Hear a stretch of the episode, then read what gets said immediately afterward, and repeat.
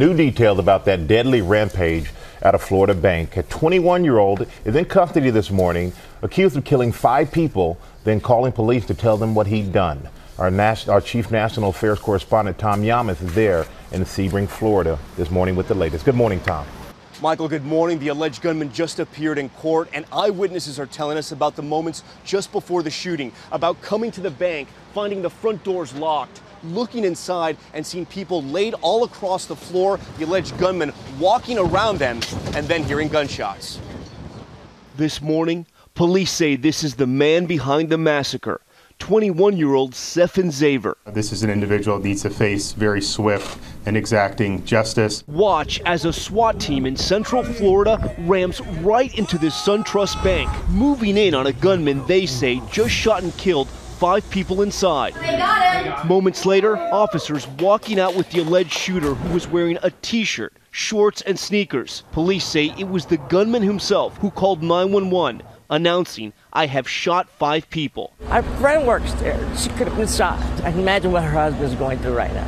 Eyewitnesses who say they were outside of the bank at the time of the shooting tell ABC News the doors were locked, and inside, the shooter had put everyone on the ground. Police say they responded within three minutes of the shooter's 911 call, setting up a perimeter and bringing in negotiators. But when the talks with the gunman went nowhere, the SWAT team was told to move in.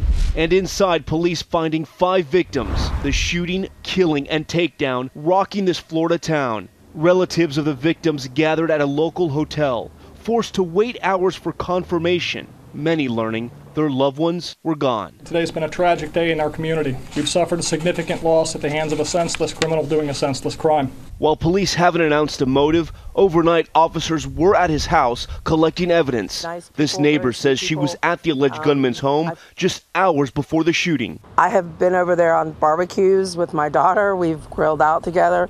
We've eaten together. No, nothing at all. Not even a tiny, teeny little bit would it have even remotely have crossed my mind at all.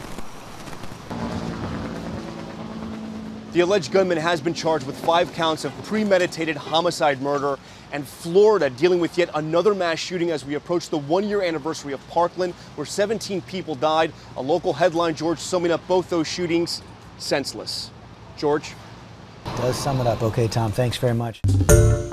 Hi, everyone. George Stephanopoulos here. Thanks for checking out the ABC News YouTube channel. If you'd like to get more videos, show highlights, and watch live event coverage, click on the right over here to subscribe to our channel. And don't forget to download the ABC News app for breaking news alerts. Thanks for watching.